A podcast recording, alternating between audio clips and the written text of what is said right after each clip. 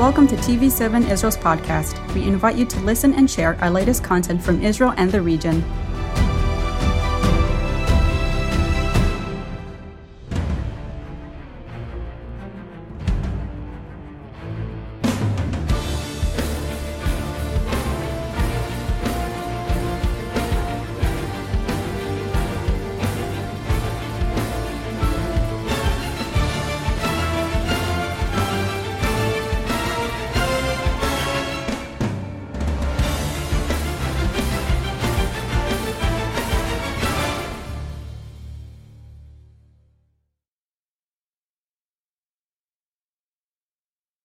Shalom from Jerusalem. This is Watchman Talk, a series of conversations with Israeli military, security, and intelligence practitioners and experts.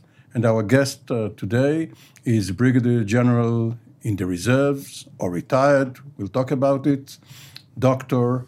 Amnon Sofrin. Welcome. Thank you very much. It's a pleasure being here. Both a senior military intelligence officer and then a very senior Mossad official, as well as the writer of a very interesting PhD thesis on decision making in the uh, political military realm, uh, a comparative study of uh, various uh, systems Israel, Great Britain, the United States. We'll talk about that as well. So, is it uh, retired or the reserves? Is, is it possible that uh, in Israel anyone ever retires? Not totally. Sometimes you retire, but you, you still you are still interested in what's happening around. You're reading, you know, you notice, you analyze it automatically, without noticing, if even. But uh, nevertheless, you are always updated somehow, not to the pinpoint, but you know the general picture, you know how to analyze things. Let me give you an example. Somebody asked me before the Russian invasion to Ukraine, what will happen? What, how will the West react? And I say, they react forcefully, they will fight until the last Ukrainian. So that will probably bring us uh, to your uh, Mossad days and, and your uh, contacts with other uh, governments and services. But um, does the younger generation consult with you, veterans, you uh, who may not be, as you say, up to date on, on every last detail, but uh, who have uh, a wealth of experience? On some occasions, not, not, not, not, not very often. General Sofrin, you started out as an infantryman. You, you didn't uh, plan a military intelligence career, did you? Never. How, how uh, did it come about? Uh, what was your experience in the 1973 war and later? I joined the armed forces on uh, November 1972, and I chose to serve at the Golani Brigade. Why, was... why Golani? At that time, the paratroopers uh, were considered more prestigious. Yeah, but I chose because of that fact, not to be what considered to be more precious or more you know, well known to be a hard worker. So you were um, a classmate of Gabi Ashkenazi, among others. Uh, no, no. Gabi Ashkenazi came directly from uh, military preparations. So, so while while he joined in, in late '72 as you were, he went um, on a separate. Uh, no, during track. the '73 war, he was a cadet in the officers' course.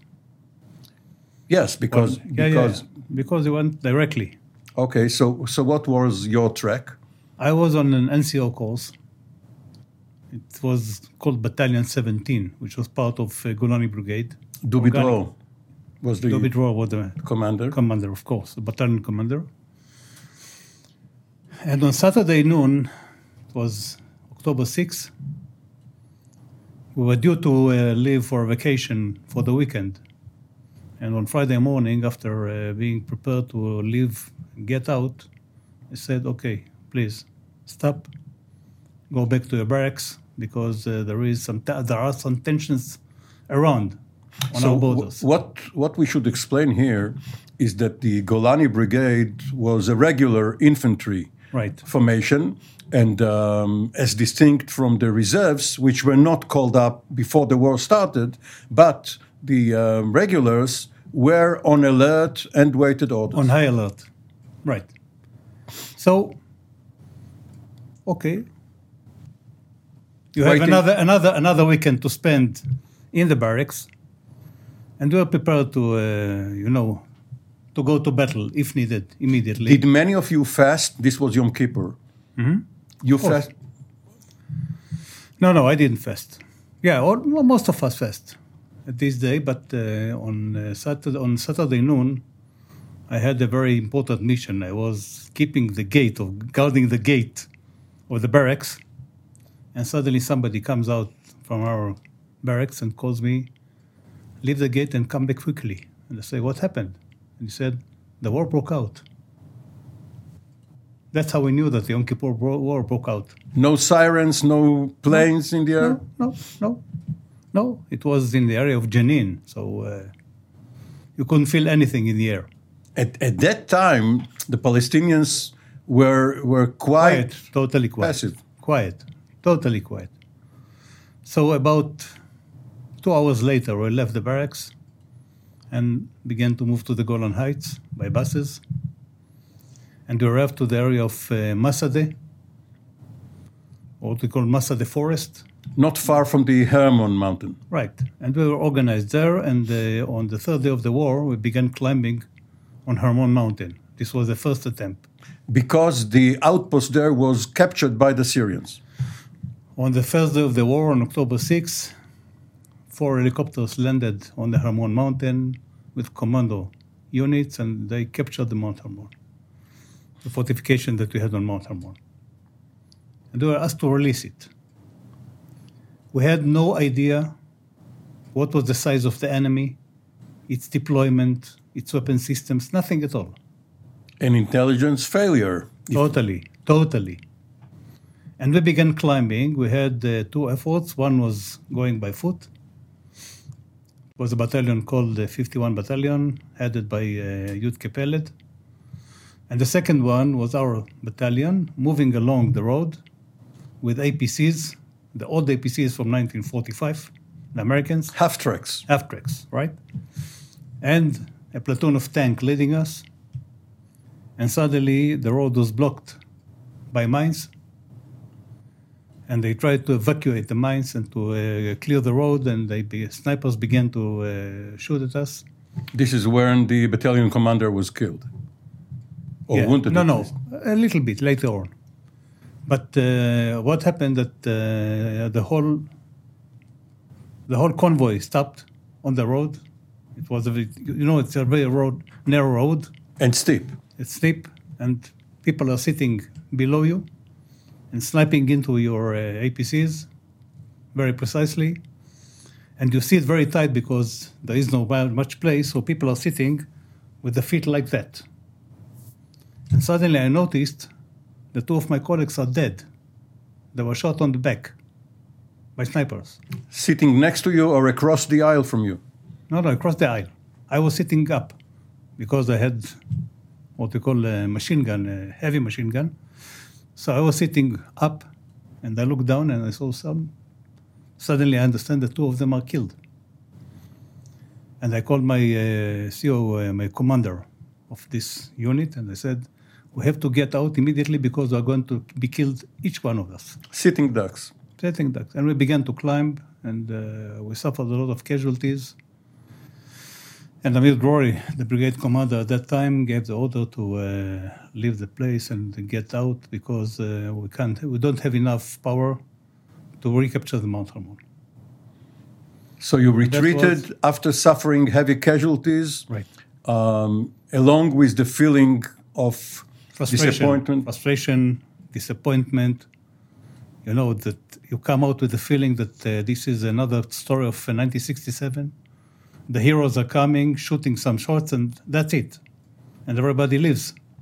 And Suddenly- in, and in addition to, to the general frustration of the Israeli Defense Forces, the Golani Brigade lost it or didn't uh, succeed in recapturing it. So it must be the one to recapture it a couple of weeks later. Of course.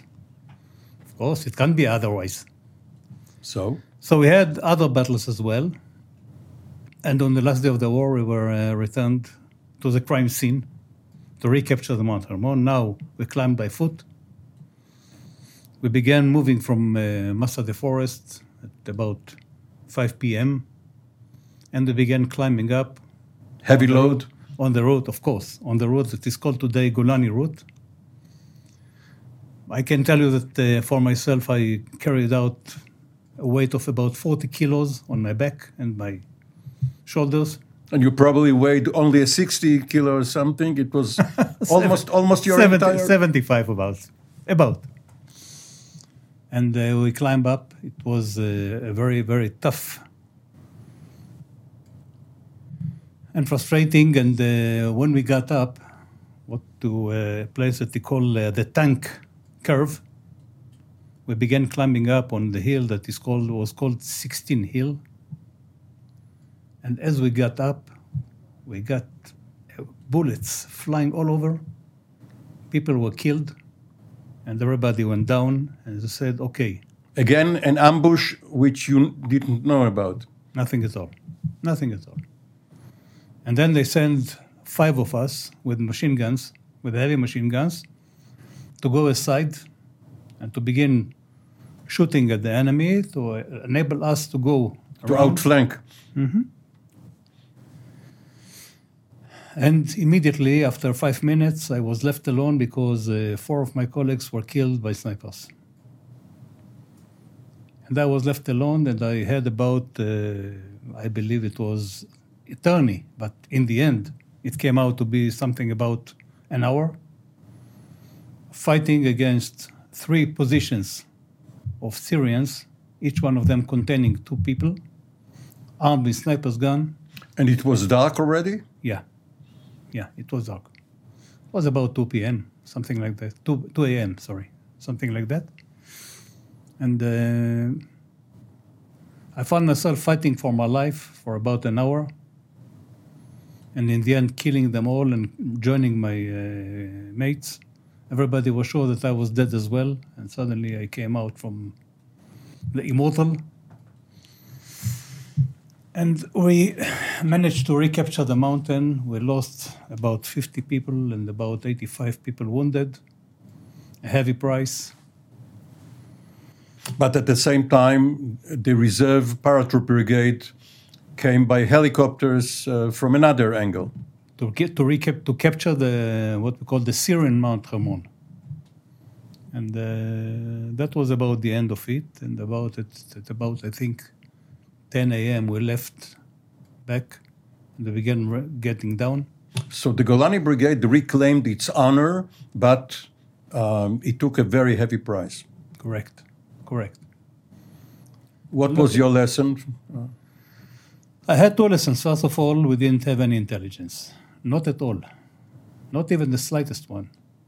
Even at the battlefield, try to find out what the enemy is, how, it, how, how he is deployed, what kind of ammunition does he have, what kind of weapon systems.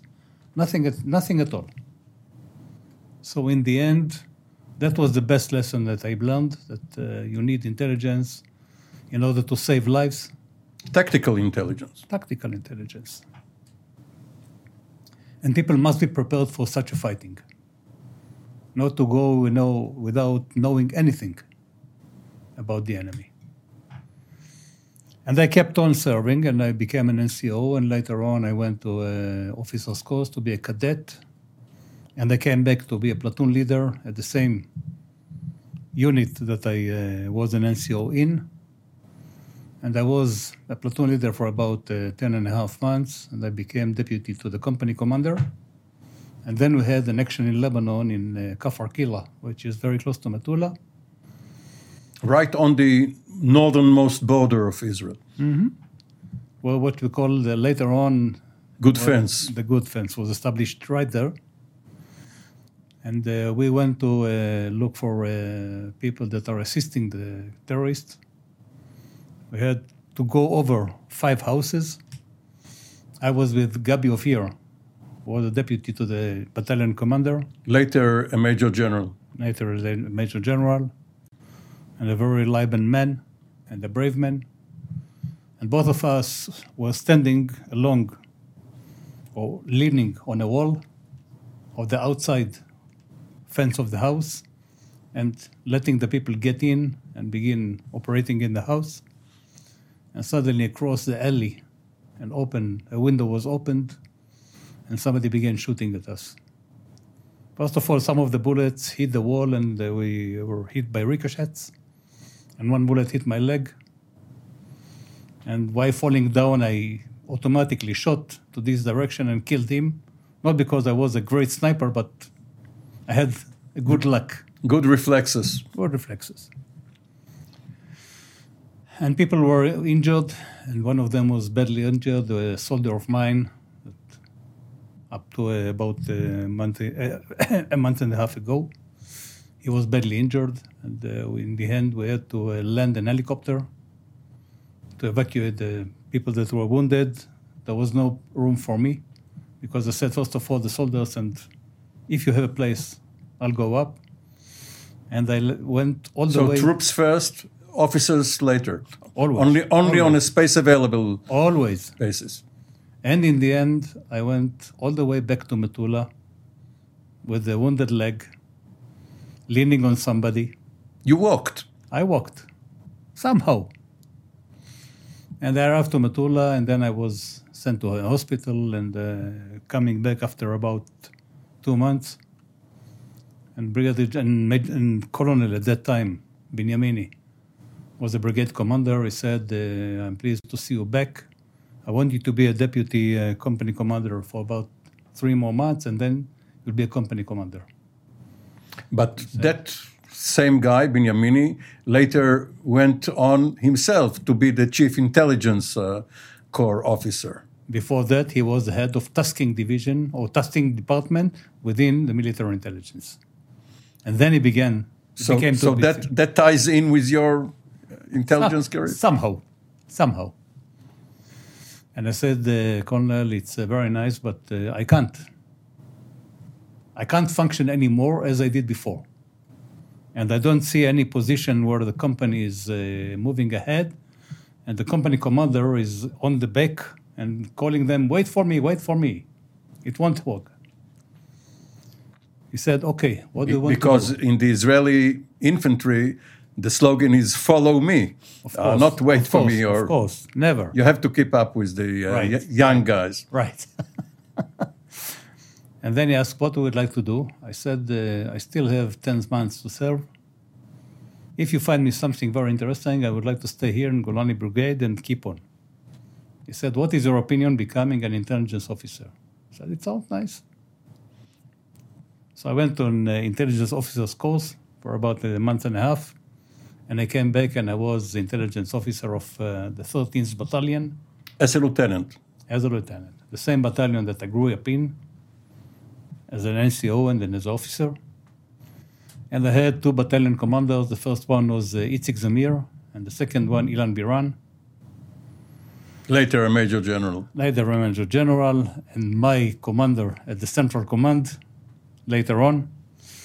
And uh, about 10 months afterwards, I decided I was hesitating whether to leave the armed forces or not, and I uh, tended to stay because of the situation, because of the wounds coming out of 1973 war. And And we are The need- speaking about about the mid to late 1970s.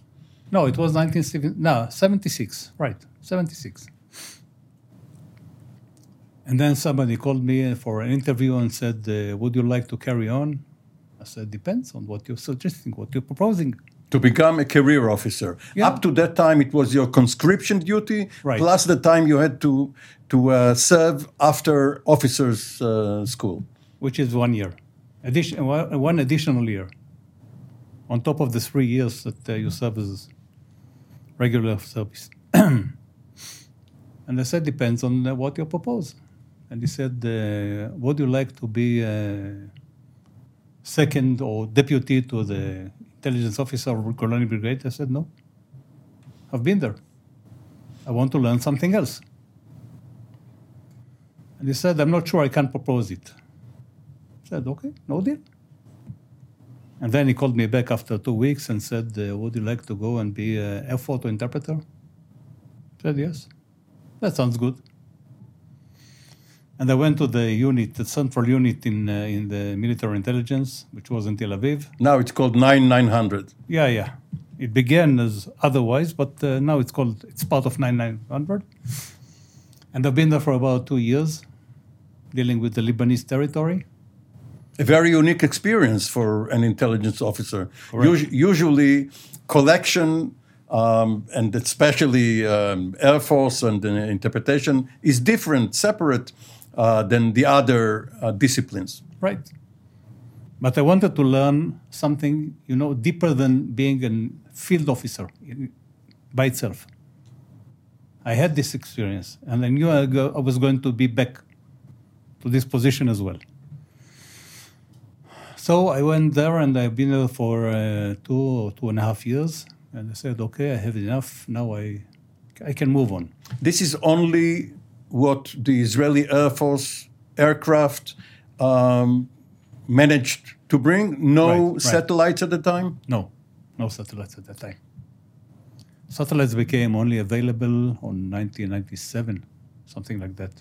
But the Israelis did get from the Americans some uh, satellite photos. But not here, only in the US. Okay? So, in the end, I, uh, after two and a half years, I went on and I said, okay, I can move on. And they proposed to me to be the intelligence officer of uh, aerial brigade on the Lebanese border, which is called 769. Territorial brigade. Aerial brigade, yeah, territorial, aerial, the same. I say, okay, I'm willing to go there, and I've been there for uh, more than two years. And I said, okay, what are we going to do next? Now we have to go to the division level. So went for a reserve division to be what we call the regular intelligence officer as a captain. It was a division led by uh, General Kahalani at that time, and left, later on he was replaced by uh, David Katz. So I've been there for two more years. Again in the northern in the, front. in the northern front, always in the northern front. And then I say, okay, I'm willing to go on. Now I want to go to the production division of, uh, of the military intelligence. Go back to the factory to see how it's being done. Yeah. Not only to be a consumer. No, no, no, no. To produce your, your own infel- intelligence for all the people that need it. Again, a very unique uh, career track. Uh, Yeah, yeah, but I planned it carefully by myself. Not somebody, not that somebody proposed to me to go there. I insisted that that's what I want to do. So I went to the production division, to the northern front, one more time, dealing with Syria. And I've been there until 1984, including the 1982 war, dealing with the Syrian armed forces and the engagement between them and IDF, of course, on the Bekaa Valley and in the area of Beirut. And then I went to the Staff and Command College for a year as a major. But, as a major. but when you graduate, usually you get a senior major's position or a lieutenant colonel. Oh no, yeah, I, I a senior major. Still not a lieutenant colonel, and then they caught me and say, "Okay, now you have to go to be an instructor in the military intelligence school because you've never been there. You avoided coming here. Now you have no pro- no choice." You have to pay your dues. So for uh, six years, six months, I've been there for uh, instructor as an instructor, and I uh, instructed what we call uh, advanced military intelligence officers at the brigade level. Two courses, one for reservists and the second one for regular so the officers. And after that, I was promoted to go to uh, Tselim, The, the uh, ground forces uh, ground training, forces uh, training base. area, training training center actually, and in addition to be the the, the intelligence officer of an armored division, a reserve armored division, 220. I've been there for uh, a year and a half, and then I was appointed to be the intelligence officer of the division of the regular division, the Armored Regular Division, of course, 162, in the Jordan Valley. And that was a very peculiar timing because the first intifada broke out on December 1987. And after a short while, we were called to, be, to get control over the area of Samaria, meaning from Jenin in the north. At that, at that time, there were uh, brigade headquarters in the West Bank, but no Only division. one, no, only one headquarter, only one brigade controlled the whole area. And there was no divisional uh, headquarters? No, So no. your, your division uh, got almost by chance this uh, duty. Right. To be to be in control of uh, the area of Samaria, meaning from uh, Ramallah and to the north, meaning Jenin, Tulkarem, Kalkilia, and uh, Nablus. And uh, for about, I think it was five or six months, we're okay. We were dealing with that, and in addition, all the regular issues that you have in a armored division, meaning trainings, plannings, and so on. Nothing stopped. So I divided my team into two groups. One group was staying at the barracks in, uh, in the Jordan Valley, and the second one was with me in uh, Nablus. But at that time, because there was already peace with Egypt, your contingency planning had Syria as uh, the uh, projected enemy for your division. We had actually three plannings. The first one was Syria, the second one was Lebanon, and the third one was Iraq. in the Jordan Valley. No, in the Jordan Valley. In the Jordan Valley as uh, a defense. Right, as part of what we call the Central Command plans. Uh, standing division, the armor division that the Central Command had. had and that was some other things we, we used to do uh, during this time. And after uh, about five months, we got back to business as usual, and I carried on. So, General Sofrin, uh, we'll stop here. And uh, when we um, meet again for the second part of our conversation, we'll talk about the uh, 1990s and on and your positions with military intelligence and Mossad.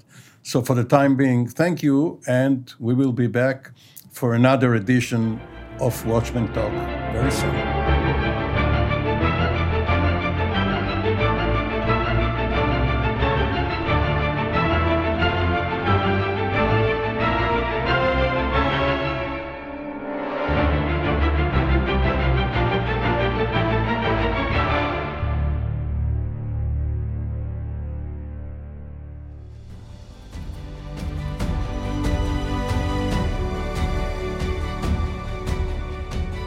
Thank you for joining us in another TV7 Israel podcast. For more content, visit our website at tv7israelnews.com or follow us on social media.